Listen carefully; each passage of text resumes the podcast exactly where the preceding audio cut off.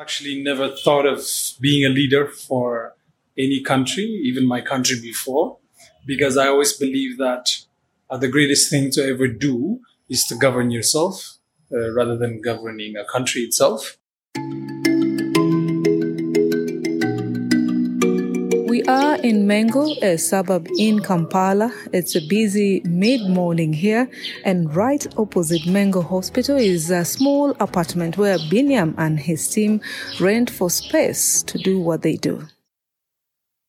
Here, an Ethiopian is helping asylum seekers and refugees in Kampala integrate into the society, empowered with skills to help them earn an income.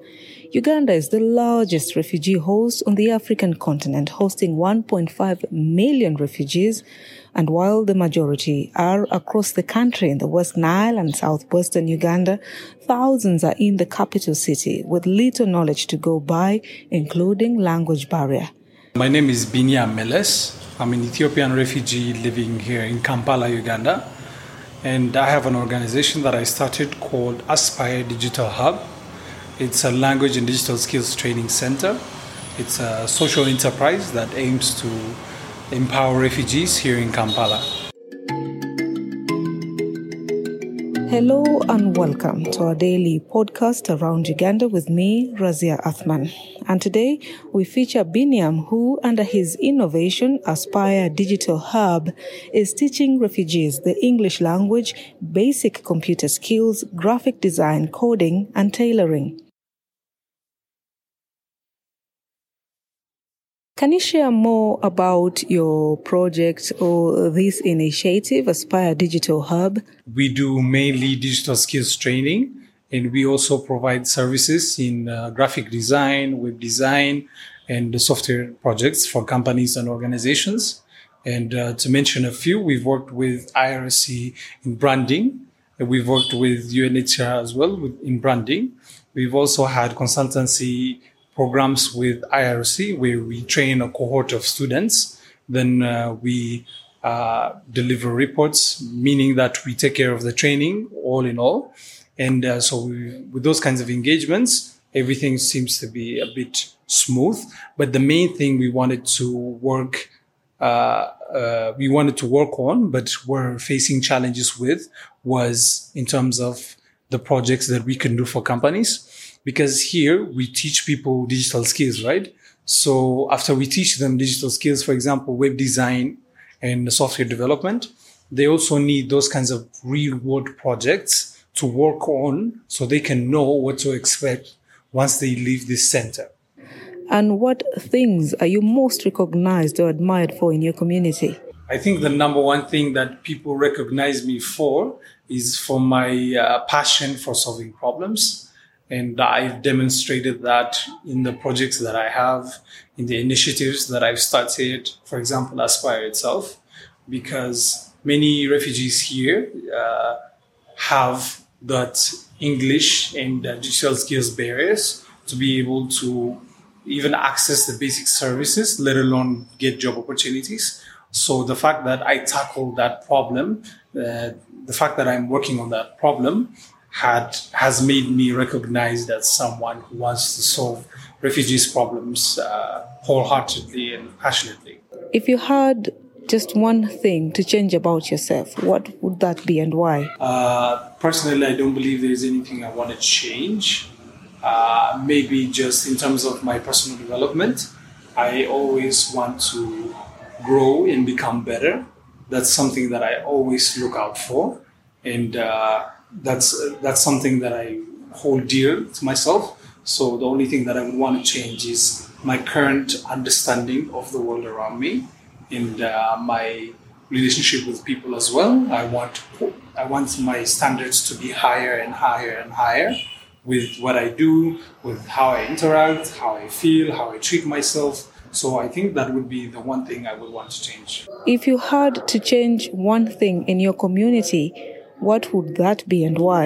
Uh, the, the number one thing that I would want to change in my community would be the learned helplessness mentality that we have. Basically, the victim mentality that we have. Uh, as soon as you become a refugee, you kind of go on automatic and say that, oh, I'm a refugee, I can't do this, I can't do that, I can't do this, I can't accomplish that. You don't even dare to dream. You don't even dare to aspire to do anything.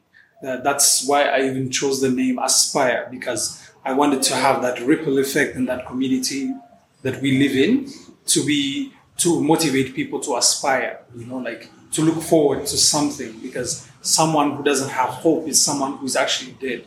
Someone who doesn't have a goal, a purpose is actually dead. So that's the kind of effect that I wanted. And that's the number one problem that I want to change. So there's a famous saying that goes, believe you can, you're halfway there. So whether you think you can and think you can't, you're right as well. So everything starts with the mind. So that's the number one thing I want to tackle. If you were the president of your country for one day, uh, what would you change and why? I've actually never thought of being a leader for any country, even my country before, because I always believe that uh, the greatest thing to ever do is to govern yourself uh, rather than governing a country itself in general. So that's something that I've always been immersed in, to work on myself.